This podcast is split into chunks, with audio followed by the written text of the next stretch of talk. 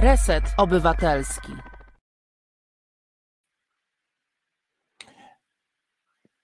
Dzień dobry Państwu.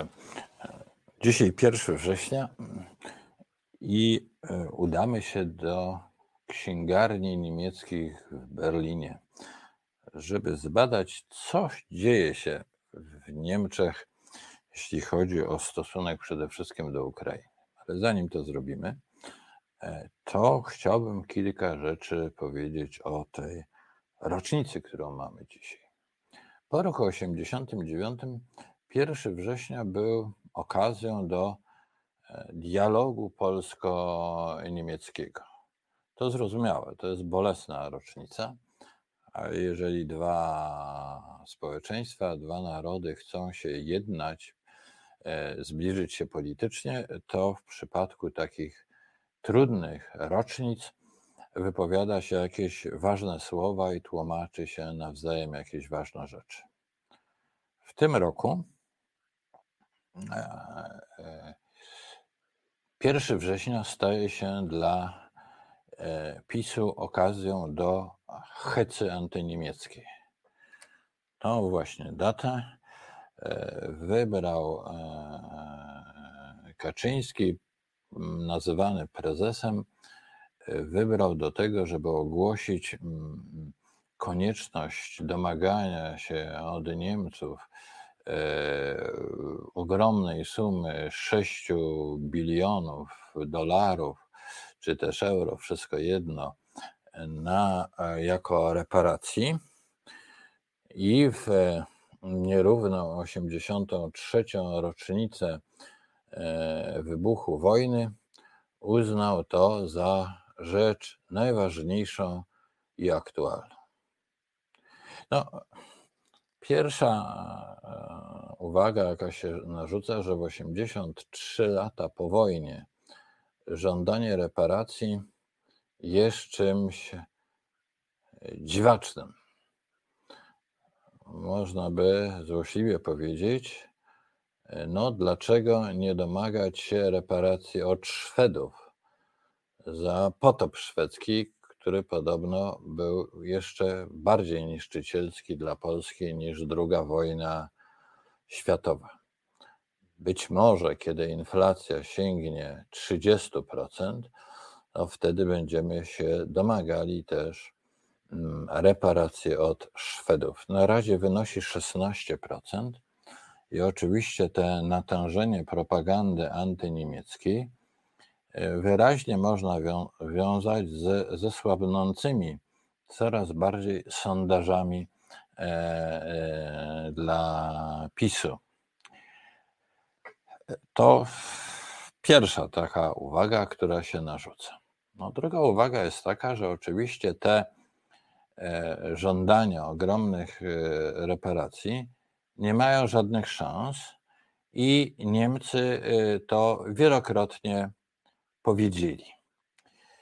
Y, to wielokrotnie powiedzieli i oczywiście Kaczyński o tym znakomicie y, wie.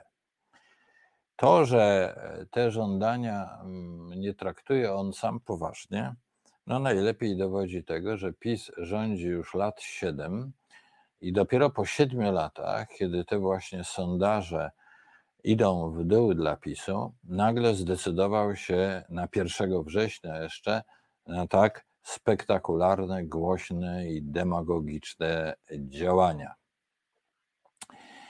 E, I e, to, a więc 7 lat im to zabrało, e, żeby to wypowiedzieć. Teraz druga rzecz, że to jest bardzo groźne no, dlatego, że Polska, mm, należy zwrócić uwagę, mm, zawarła mm, w 1953 roku już umowę w sprawie e, reparacji, że ta sprawa została zakończona. Argumentacja PiSu jest taka, że to był PRL, ale chciałbym przypomnieć e, drogim pisowcom, że to również PRL zawrzał wszelkie układy dotyczące granic. A więc jeżeli umowa zawarta dotycząca reparacji jest nieważna, bo to jest PRL, to również może być nieważna umowa dotycząca granic. Państwo polskie ma swoją ciągłość, mimo że to był PRL i wszystkie układy międzynarodowe i inne, które nie zostały w jakiś sposób e, rozwiązane obustronnie, obowiązują dotychczas. I między innymi one stanowią o bezpieczeństwie naszych, naszych granic, naszej integralności e, terytorialnej. No, można powiedzieć teraz, że e, to, co zrobił mm, e, Kaczyński, to właściwie jest doskonale dokładnie to, czego mógłby sobie życzyć Putin. To znaczy spróbować skłócić Polaków z Niemcami i Niemców z Polakami. No bo teraz Polska żąda gigantycznej sumy 6 bilionów dolarów czy euro. To jest więcej niż roczny w ogóle dochód GDP Niemiec. Jakaś astronomiczna suma, absurdalna, ale e, no, czego mógłby sobie Putin życzy, żeby Niemcy i Polacy byli skłóceni. No i teraz ja sądzę, że Putin zadzwoni do działaczy z AfD, przypomni im, co gadają, mm, gada Kaczyński i powie, no to wiecie co, ogłoście, że skoro Polska żąda takich pieniędzy, to niech zwróci nam ziemię zachodnią. Wyobrażam sobie, że w Moskwie reakcja może być taka, i ja bym się nawet z kimś założył, że taka będzie. No bo jeżeli patrzymy na te e, reparacje, to e, teraz trzeba się przyjrzeć temu raportowi, który jest, y, na razie go znamy, e, to są trzy tomy. Ktoś mi powiedział, że to bardzo solidna robota. Ja chciałem powiedzieć, że jak się mówi głupstwa, to można głupstwa pomieścić w jednym tomie, w trzech tomach, a nawet i w dziesięciu tomach gadać głupstwa. No i teraz, co tam wstępnie bardzo żeśmy, że tak powiem, przeczytali? Otóż żeśmy przeczytali, że te odszkodowania dotyczą strat również na utraconych ziemiach wschodnich. No, ciekawe, co na to Ukraińcy, no bo oni mogliby się do, domagać od Mm, odszkodowań od Niemców za stratę na tamtych ziemiach. No a z drugiej strony takie AfD, a już takie głosy były, pojedyncze co prawda i słabiutkie, ale mogą być wzmocnione, jest takie, no jak to? Skoro żądacie reparacji, to oddajcie ziemię e, po niemieckie, jedna trzecia terytorium Polski to jest ogromny majątek. Damy wam te 6, bili 6 bilionów, ale oddajcie te ziemię. No i jeszcze to e, tam jest bardzo ciekawy taki wątek, że te pieniądze żąda się również za śmierć polskich obywateli. Ich, tych, którzy zginęli podczas wojny, e, to jest 5 milionów. E, ponad 5 milionów. No tak, tylko że 3,5 miliona z tego to są Żydzi. W związku z czym Kaczyński żąda od Niemców mm, odszkodowanie za wymordowanych Żydów. No, bardzo ciekawa konstrukcja, trzeba przyznać. Powiem, że z mojego punktu widzenia zupełnie bezczelna i bezmyślna. No i wreszcie rzecz najważniejsza. PiS rzuca się na Niemcy, żąda odszkodowań. A mnie się wydaje, że od strony, ze strony Rosji też Polska poniosła ogromne straty.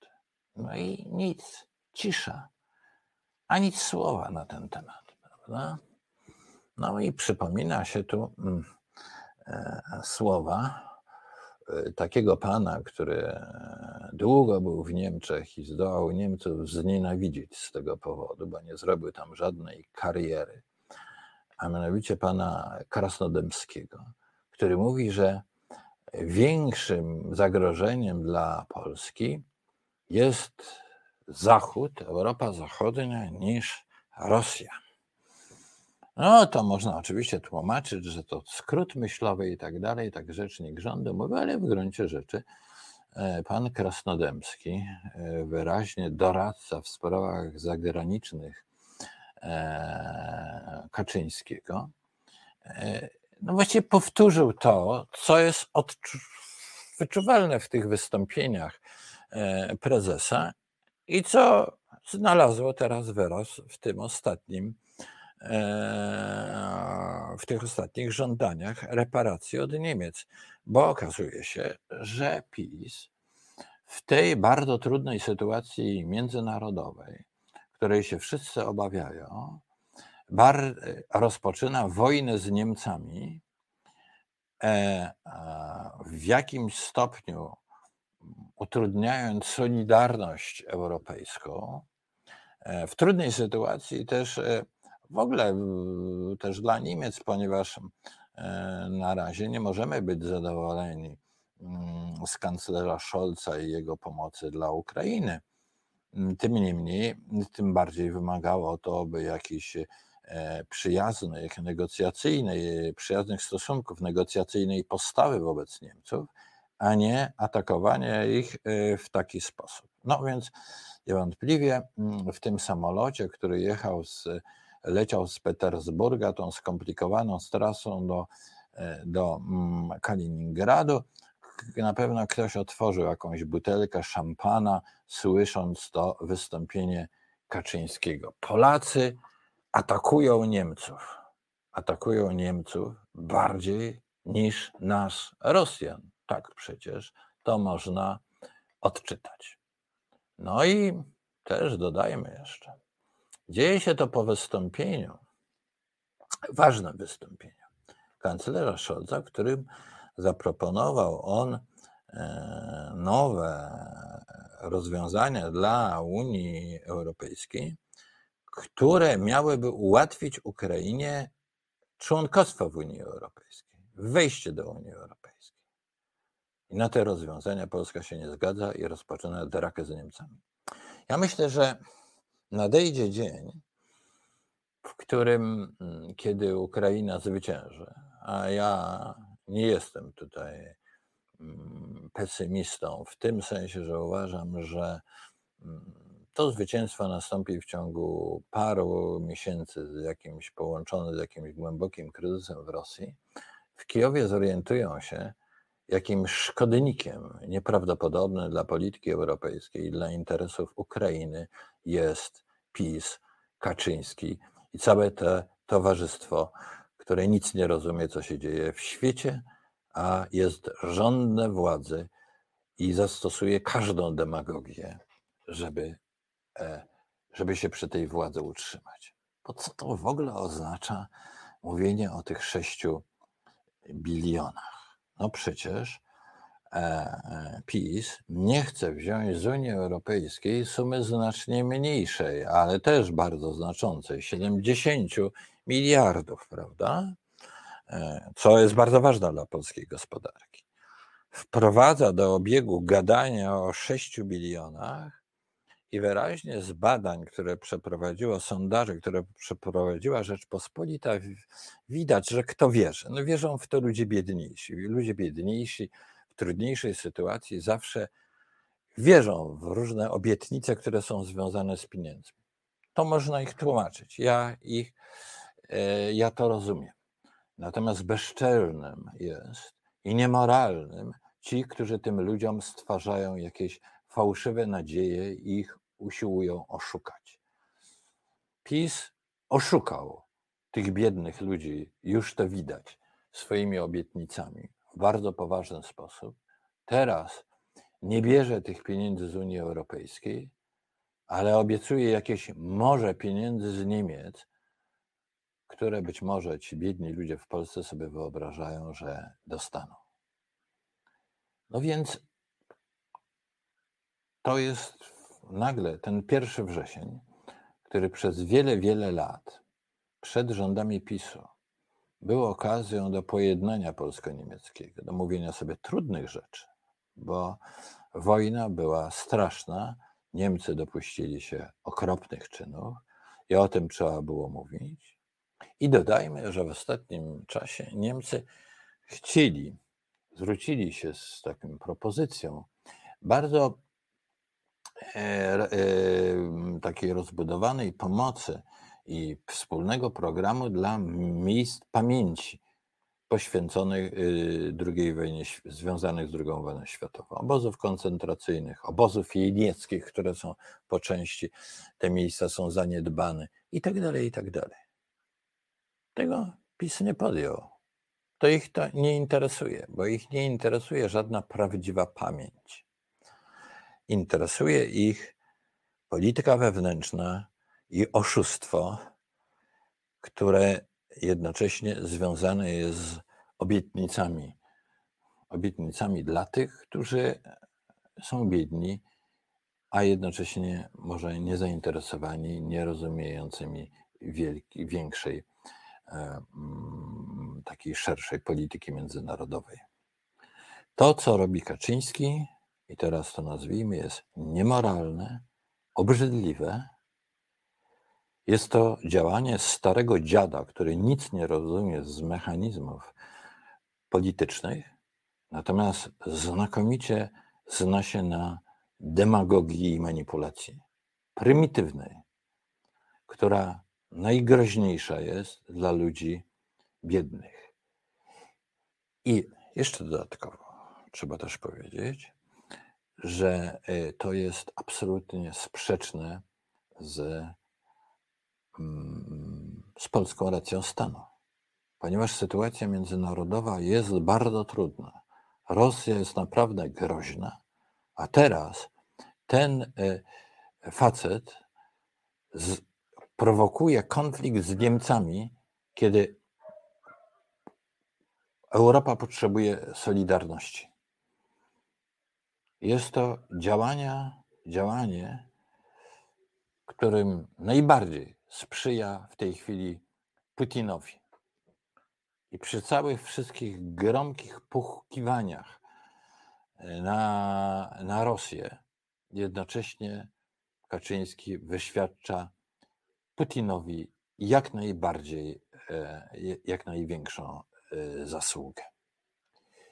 No, tutaj niektórzy z naszych słuchaczy, wspólnych dyskutantów piszą o tym, że jest to polityka wewnętrzna.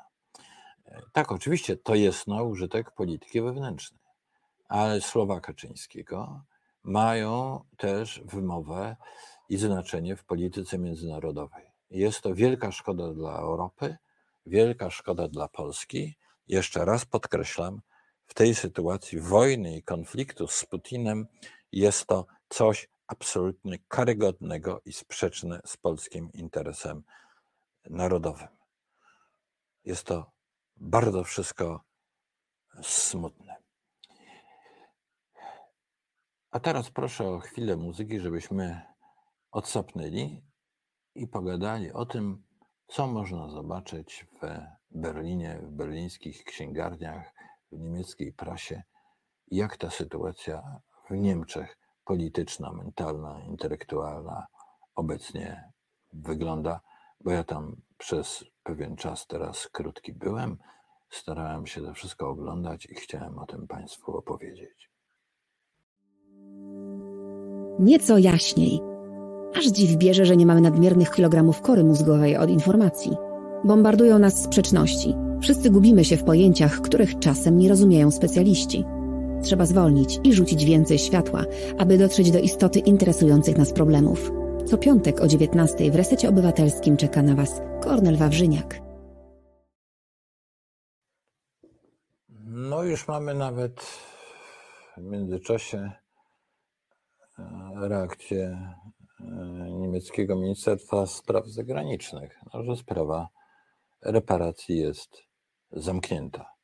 Czyli krótko mówiąc, upieranie się dalej przy tym skądinąd pozbawionym uzasadnień e, żądaniu e, tylko może psuć stosunki polskie i stosunki europejskie, a też i ten rzecznik e, niemieckiego MSZ-u wyraźnie powiedział, że to w ogóle psuje, podważa cały układ europejski. No więc to jest e, obecna e, sytuacja. Dodajmy, być może za tym kryje się jeszcze jeden taki trik pisowski, a mianowicie no, osoby takie jak ja, które były bardzo zaangażowane w dialog polsko-niemiecki, dotychczas uważam, że Niemcy są naszym e, bardzo ważnym partnerem e, i decydującym o polskim bezpieczeństwie w Europie, zwłaszcza w tej sytuacji, kiedy Putin jest tak e, agresywny. I to mimo wszystkich błędów polityki niemieckiej to pozwoli to PiSowi e, atakować opozycję, że ona jest proniemiecka, Tusk jest z Wehrmachtu i tak dalej, i tak dalej. No, to jest stary trik, który on będzie powtarzał, a ja powtarzam, że cały ten PiS coraz bardziej jest jak z Rosji. Coraz bardziej jest jak z Rosji. I niewykluczone, że pewnego dnia, to jest fikcja, Ukraina będzie w Unii Europejskiej, a będzie taki języczek, Moskwa, Mińsk, pisowska Warszawa, jak PiS wygra kolejne dwa, dwie, e, dwa wybory. Bo kto zniesie taki kraj, który łamie konstytucję, łamie podstawowe zasady Unii Europejskiej, skłócony jest z wszystkimi sąsiadami i działa, mimo pokrzykiwania na Moskwę, działa na rzecz Putina. To niestety jest niebezpieczeństwo i Uważam, że Polska potrzebuje wojowników, który wyrzuci ten cały PiS na śmietnik, bo jest to dla Polski groźne. A teraz zajmiemy się tym, co możemy zobaczyć w Niemczech. Bardzo proszę o pierwszą ilustrację.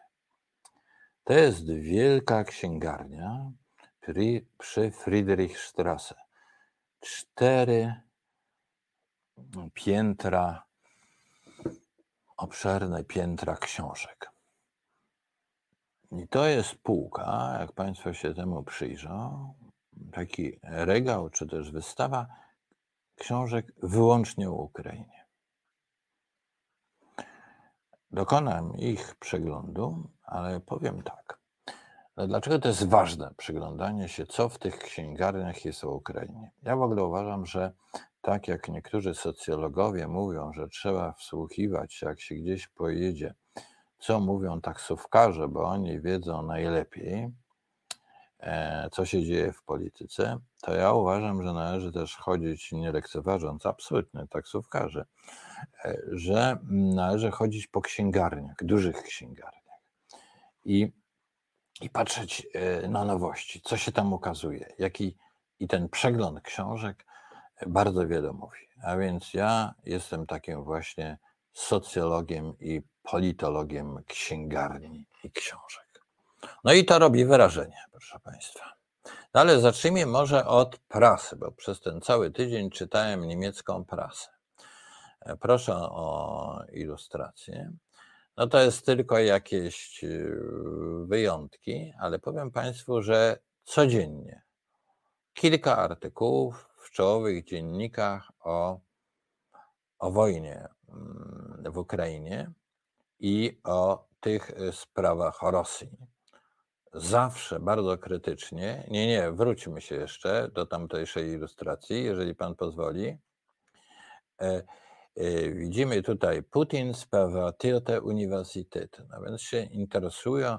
To jest bardzo dobry artykuł o tym, jak propaganda zawitała do życia akademickiego y, w Rosji. I nawet tam jest takie zdanie, neue Totalitarismus zu etablieren, czyli neuen e, Totalitarismus zu etablieren, albo jak się tam e, zagnieżdża nowy totalitaryzm. E, dużo o, o żołnierzach tych rosyjskich, którzy, ci, którzy uciekli, ci, którzy uciekli, sprawozdają, jak to jest okropne to, co się dzieje w tej armii, jakie zbrodnie oni sami widzą. No i Putin zweite Front, to jest komentarz, e, komentarz z FAZ-u, Frankfurt Allgemeine Zeitung. Kiedy drugi front to jest właśnie propaganda, że trzeba uważać. Coraz bardziej Niemcy są wyczulone na to. No i oczywiście sprawa gazu. To, te tabele, które tutaj są u dołu, są ciekawe, bo one pokazują, jak dzisiaj dużo gazu płynie z Rosji, ale jak to ma być wykasowane. To jest ta druga część tabeli. To oczywiście Niemców bardzo interesuje i trzeba przyznać, że e, ten e, uniezależnienie się od rosyjskiego gazu tam postępuje szybciej niż e, do, dotychczas się spodziewano. A więc prasa niemiecka codziennie jest zainteresowana sprawą wojny, jaką Rosja prowadzi z Ukrainą, pisze o tym, jest to nieustanny temat. I od czasu teraz, to trzeba powiedzieć, tego przemówienia Scholza, e, zaraz po wybuchu wojny, który znamionował tą zmianę w polityce wschodniej, ona następuje powoli. Ta publicystyka niemiecka Scholza jest niezadowolona, że on to robi zbyt wolno. Tłumaczy się to w najrozmaitszy sposób, często w taki sposób, że Scholz jest ostrożny. Publicyści, krytycy uważają, że zbyt ostrożny. Boi się, żeby ten zwrot nie był zbyt szybki. Jak na to zareaguje niemiecka opinia publiczna? Bo ta górna część tej opinii publicznej, tych ludzi wykształconych, te gazety, publicystyka, to jest zdecydowanie proukraińskie i zdecydowanie bardzo ostro antyrosyjskie. antyrosyjskie. Tak jest. No i mm, e, oczywiście to nie tylko to, że to jest antyrosyjskie, tylko coraz większe jest zainteresowanie Ukrainą. Widzieliśmy ten regał, tą wystawę książek o Ukrainie, ale teraz zobaczmy e, następną ilustrację i to jest w Dicajcie, proszę, bardzo obszerny dodatek, już wiele mówiące jest ten E, ta cyrylica w tytule, kultura felieton. I to e, ten dosyć gruby dodatek, e, redakcja Die przypominam, prawie milion nakładu, ogromnie wpływowy tygodnik, oddał ukraińskim intelektualistom, do, żeby się zaprezentowali. To jest bardzo ważne, bo to jest już nie tylko zainteresowanie wojną, ale zainteresowanie życiem kulturalnym i intelektualnym Ukrainy. I do mm, tego świata niemieckiej kultury, niemieckiego dyskursu wchodzą e, takie nazwiska jak Andruchowicz, Prochasko, który był jednym z redaktorów tego, e, mm, e, tego dodatku i tak dalej, i tak dalej. No i mm, książką świetnie sprzedawaną jest historia Ukrainy, Kapelera. To jest co prawda austriackie, no ale niemieckojęzyczny historyk. Czyli mm, Niemcy odkrywają Ukrainę jako, jako podmiot. Nie tylko podmiot polityczny, nie tylko rozumiejąc, jak zobaczymy z lektury książek, które ja tam zakupiłem, ale podmiot bardzo, że tak powiem, y, również intelektualny, kulturowy i tak dalej. To jest bardzo, ta okładka jest ciekawa, mianowicie przede wszystkim jest zrobiona z pewnym dowcipem, jak Państwo widzą. Tutaj ten traktor ukraiński odciąga ten e, rosyjski czołg z literą Z, ale to jest świetnie zrobione, 100 stron o Ukrainie, tam jest skreślone te propagandowe operacja specjalna e, i o Ukrainie i o wojnie.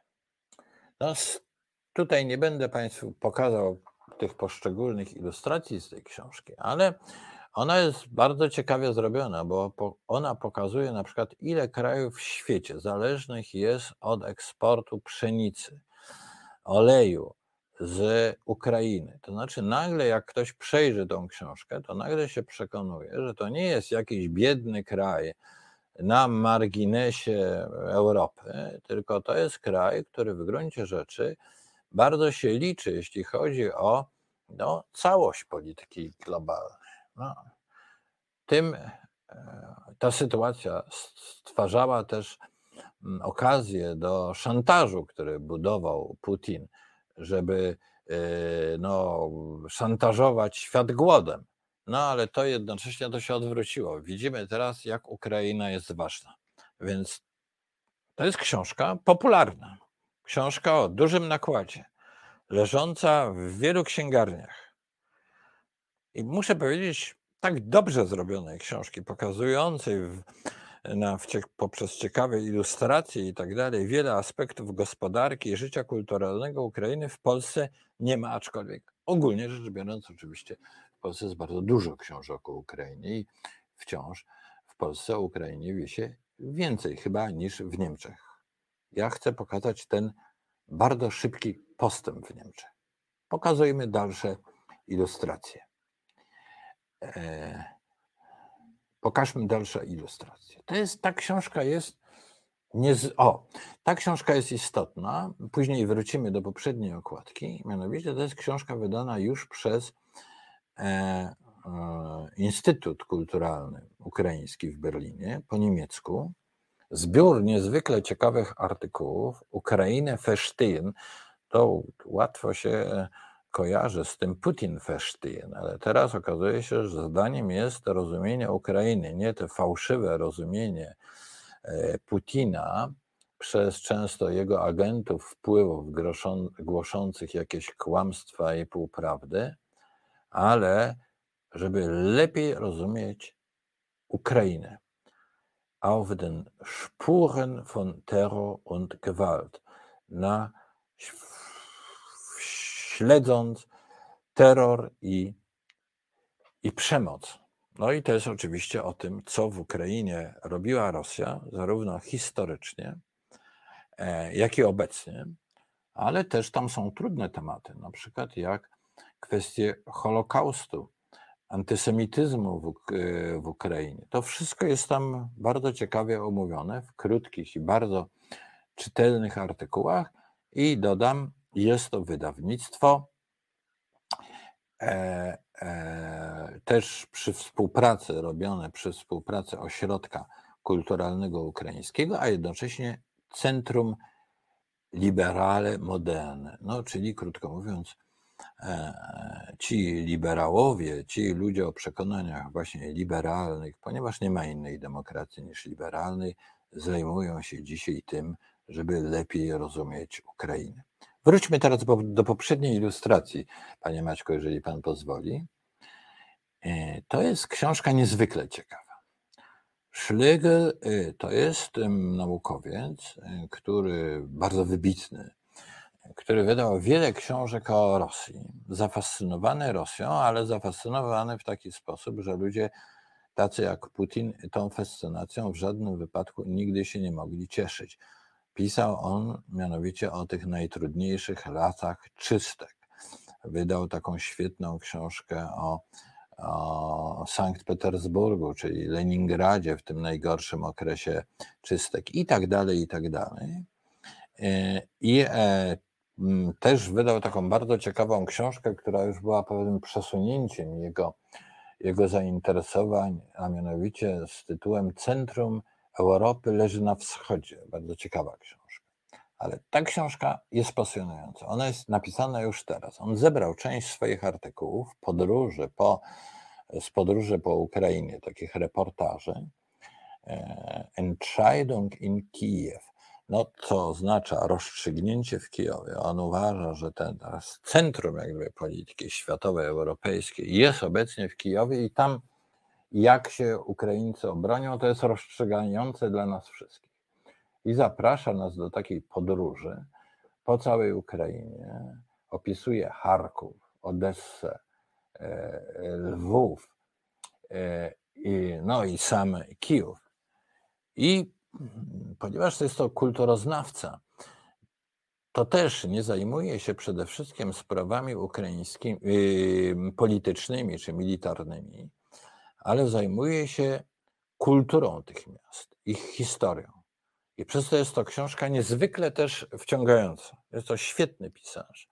No i to, co, e, o co opowiada o tych miastach, no po prostu aż się prosi, żeby wsiąść w pociąg, no w samolot teraz nie wsiądziemy, no ale że jak tylko będzie najbliższa okazja, żeby zacząć zwiedzać tą Ukrainę, poznawać ją jako kraj absolutnie europejski, e, kraj, który bardzo wiele może nauczyć Europę. Ale to, co całą Europę, ale to, co jest w tej książce ciekawe, to jest również to, że Schlegel dokonuje w, na pierwszych kilkudziesięciu stronach takiego rachunku sumienia.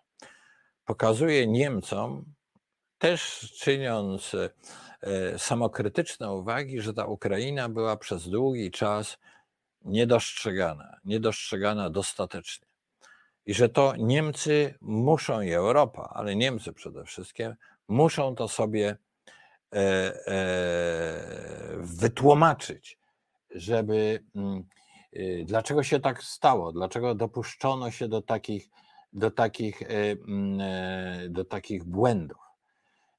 To, to zresztą nie jedyna rzecz, którą przeczytałem E, tak napisana. To znaczy, to jest taka już refleksja nie tylko o rozpoznawaniu Ukrainy, ale to jest właściwie refleksja już nad samymi Niemcami i ich myślą polityczną.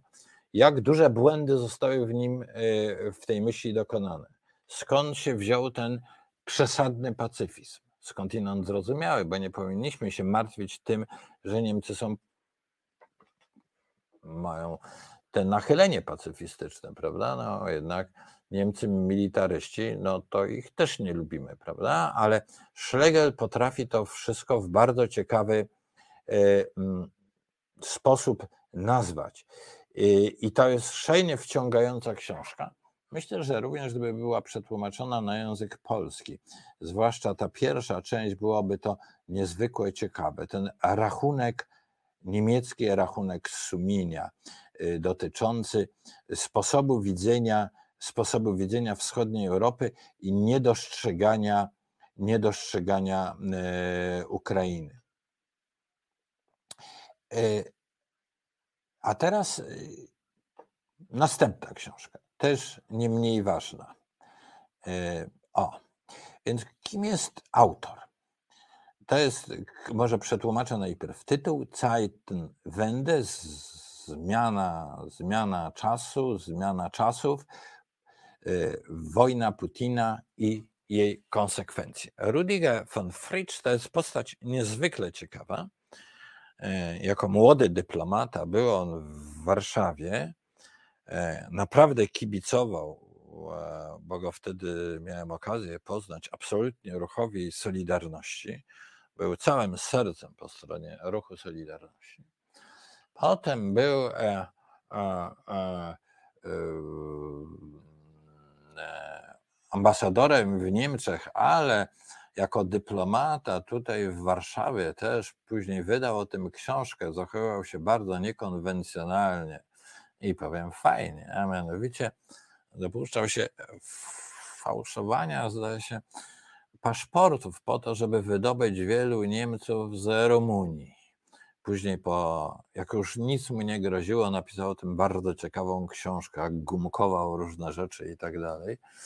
E, e, no, dosyć nietypowe, jak się pomyśli o, o człowieku, który przed tą ambasadą w Moskwie był jeszcze szefem, wyobraźcie sobie Państwo, BND, czyli e, no, niemieckiego wywiadu, biura bezpieczeństwa. A więc postać bardzo poważna. Postać bardzo poważna i bardzo ciekawa.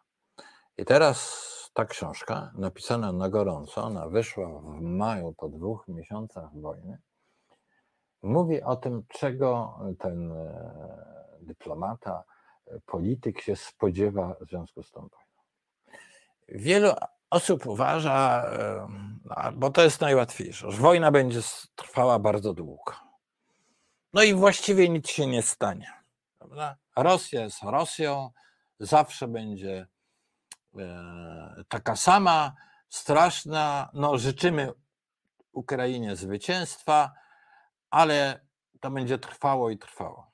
Ja chcę Państwu zwrócić uwagę na e, banalność takich prognoz i łatwiznę takich prognoz w gruncie rzeczy. No, bo no, no co powiedzieć, no tak, nie chce się powiedzieć, że Ukraina przegra, no to, to ani wygra, ani przegra, będzie wszystko długo trwało. Rudiger von Fritsch, który ma prawo powiedzieć, że Rosję zna, no, 6 lat bycia ambasadorem e, Rosji w Niemczech, zresztą samo jego mianowanie jako ambasadora, no to jeszcze było w czasach Merkel, no oznaczało, że Niemcy patrzą e, dosyć trzeźwo na Rosję, mimo tych wszystkich negocjacji i błędów, jakie E, popełniali, bo wysłanie tam szefa BND, no to nie jakiegoś pana, który by wszystkiemu, co się w Moskwie mówi, od razu wierzył. Wiadomo było, że posyła się tam dyplomatę, który jest wysoce krytyczny.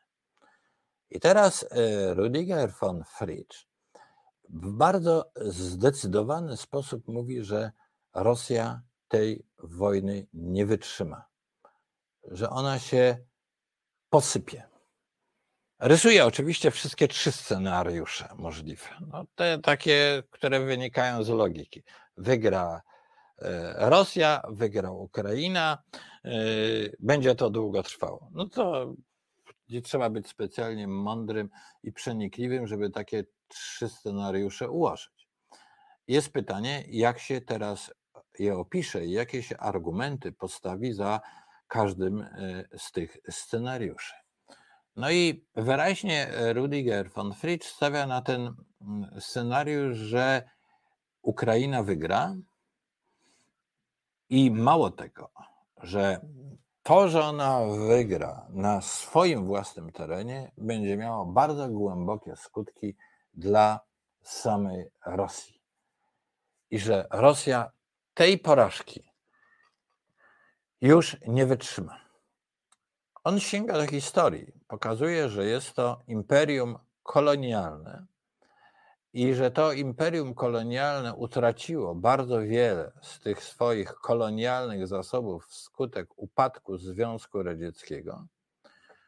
Pokazuje kryzys bardzo głęboki rosyjskiej tożsamości, no bo że rozpadła się ta tożsamość sowiecka ta pierwsza porażka, rozpad Związku Radzieckiego, kazał sięgnąć do takich zasobów jeszcze Rosji carskiej, ideowych i tak dalej, imperialnych, to się wszystko zmieszało i że właściwie Rosja jest takim niespójnym konglomeratem idei, a jednocześnie mm, e, Rudiger von Fritsch, który e, jeździł dużo po Rosji, był nietypowym dyplomatą, który wychodził, że tak powiem, ze swojej, z tego budynku ambasady i spotykał się nie tylko z, z tymi, którymi się spotykać musiał, czyli jakąś częścią MSZ-u rosyjskiego, ale z bardzo wieloma ludźmi, ludźmi też z opozycji.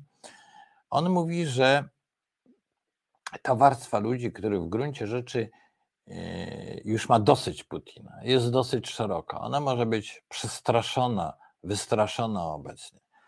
Ale to nie jest Rosja, o której sam Putin mówi, że ci ludzie wszystko wytrzymają, będą jedli same kartofle i, e, i zdobędą się na e, powtórkę z wojny ojczyźnianej, czyli z II wojny światowej, w końcu Rosja wieczna zwycięży. Pokazuje, jak dalece takie schematy są kłamstwem i są e, e, w, z jednej strony głoszone przez samych, e, przez Kreml, co jest trochę poniżające dla samych Rosjan, ale że w Zachód to wierzy również i że to jest wielkim błędem.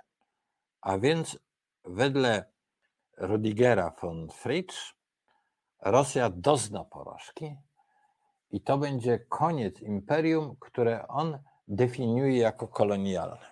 Teraz zwróćmy na bardzo ważną rzecz. To znaczy, że w tej dyskusji o Rosji, w tej dyskusji niemieckiej, nie tylko w tej książce i w tych innych książkach, nie będę tutaj wszystkiego pokazywał, ale wraca termin y, y, czy użyty jest termin kolonializm. To znaczy, Rosja współczesna jest kolonialnym czy postkolonialnym imperium. To jest troszkę paradoksalne, dlatego że w gruncie rzeczy bardziej, znacznie bardziej kolonialny był Związek Radziecki. Obejmował tereny Tadżykistanu, Kazachstanu yy, i tak dalej, i tak dalej. Yy, czyli wtedy mm, takiej ludności, która można było yy, o niej powiedzieć, że była zdominowana przez kolonializm rosyjski, było w ZSRR niemal 50% czy 50%. A teraz jest mniejszości nierosyjskiej jest 20%. Mimo to, to teraz ten termin kolonializm zaczyna służyć opisowi tego, czym jest, y, czym jest y, ta federacja, oczywiście, którą by należało nazwać e, pseudofederacją. No i zwraca wtedy uwagę, zwracają, zaczyna pilność uwagi zwracać się na Kaukaz, na e, Kaukaz Północny, na tych wszystkie, e, nie tylko na Czeczenów, ale Czerkiesów, na E, Dagestan, zwraca się uwagę, ile jest tych zniszczonych, zdominowanych ludów na Syberii, no ale przede wszystkim jak bardzo kolonializmem zniszczona jest też tożsamość rosyjska. No, jeszcze dołóżmy takie newralgiczne tereny jak Jakucja, jak e, e, całe te e, środkowe Powąrze i tak dalej. A więc przy jednocześnie ogromnych terenach, mówiłem o tym wielokrotnie, bardzo słabo zaludnionych, których Rosja nie potrafi zagospodarować. Jak mówię, mówiliśmy już o tym kilkakrotnie, natomiast ważne jest, że to zaczyna być zauważane w tej literaturze niemieckiej poświęconej Rosji. To już nie jest Rosja, Kreml, sowietologia, ale zaczyna się spostrzegać Rosję jakby przez taką lupę znacznie dokładniejszą i jednocześnie zaczyna się ją spostrzegać jako bardzo potężne zagrożenie. Ja bym powiedział, że ten trend w Niemczech już jest nie do powstrzymania. Widzimy, że Scholz ma z tym wielkie trudności. On przez tych ludzi, którzy torują tą drogę do nowej wizji Rosji, jest, y, jest bardzo źle postrzegany. Ale ja powiem tak, Scholz też się może zmienić. Też się może Scholz zmienić. No i Niemcy w pewnym momencie, z uwagi na swoje ogromne środki, finansowe, gospodarcze. Ale także ten wysiłek zrozumienia Ukrainy i Rosji mogą zacząć odgrywać bardzo ważną rolę. Wcale nie tak jak poprzednio z tą no, słusznie krytykowaną polityką wschodnią, a Polska w tej chwili zaczyna jakąś awanturę z tymi Niemcami. Ja muszę powiedzieć, że e, z pewnym smutkiem, przygotowując tę audycję, te ilustracje, myślałem o tym, jak głupia jest ta polityka PiSu. Jak, nie, jak psujemy sobie to, co jest polskim dorobkiem. A polskim dorobkiem było to, że mieliśmy dobre stosunki z sąsiadami, i, e, a jednocześnie rzeczywiście możemy się pochwalić tym, że zawsze mieliśmy krytyczny stosunek do Rosji. Ale dzisiaj trzeba na Rosję nie tylko pokrzykiwać, ale ją poznawać, ale jednocześnie poznawać ją i rozmawiać o Rosji z innymi, a w ogromnym stopniu właśnie z naszym tak ważnym partnerem politycznym, jakim są Niemcy. A więc obserwowanie tego, jak Niemcy czego Niemcy się uczą ze swoich błędów dotyczących polityki wschodniej, jak i co piszą o Ukrainie, co piszą o Rosji, ja sądzę, że jest dla nas, Polaków i dla Warszawy, dla polskich interesów e, narodowych, bardzo dla polskiej racji stanu, bardzo, bardzo ważne. Dziękuję Państwu bardzo. Do następnego razu. Namawiam gorąco do subskrybowania Resetu Obywatelskiego, do wspomagania nas. Y, To wszystko jest praca społeczna. Bardzo potrzebujemy Państwu poparcia. Jeżeli taka audycja jak ta obecna spodobała się komuś, to proszę ją innym osobom polecać, a polecam też i poprzednie audycje, których już było 44, bo to jest 45 i gdzie mówiłem o najrozmaitszych książkach, które, jak twierdzę, posiadają dużą siłę.